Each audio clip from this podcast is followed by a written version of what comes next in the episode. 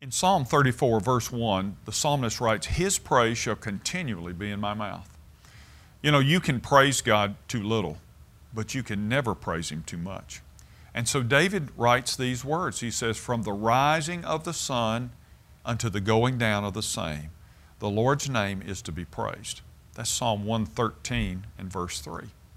Seven times a day do I praise Thee, Psalms 119, 164. His praise shall continually be in my mouth. When you're overwhelmed by circumstances, well, the last thing you feel like doing is praising God. But frankly, it's the first thing you should do because praise gets your attention off of yourself and onto the miraculous power of God. Jehoshaphat faced an army that he had no hope of defeating.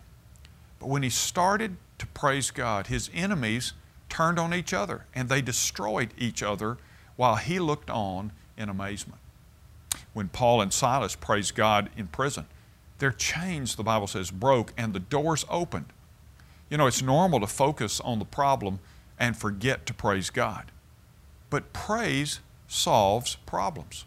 Peter writes, The trial of your faith, being more, much more precious than gold that perishes, though it be tried with fire, might be found unto praise and honor and glory at the appearing of Jesus Christ. So, start to acknowledge the power of praise and choose to exalt God regardless of how you feel. Praise brings you into God's presence and it positions you for His favor and blessing. You say, but I, don't understand how praise works. Well, think about it like this you don't have to understand aerodynamics in order to fly. You just get on the plane and the pilot takes you where you need to go. And it's the same with praising God. Just do it and you'll get results. I'm Ray Jones, and that's another heart truth for your day.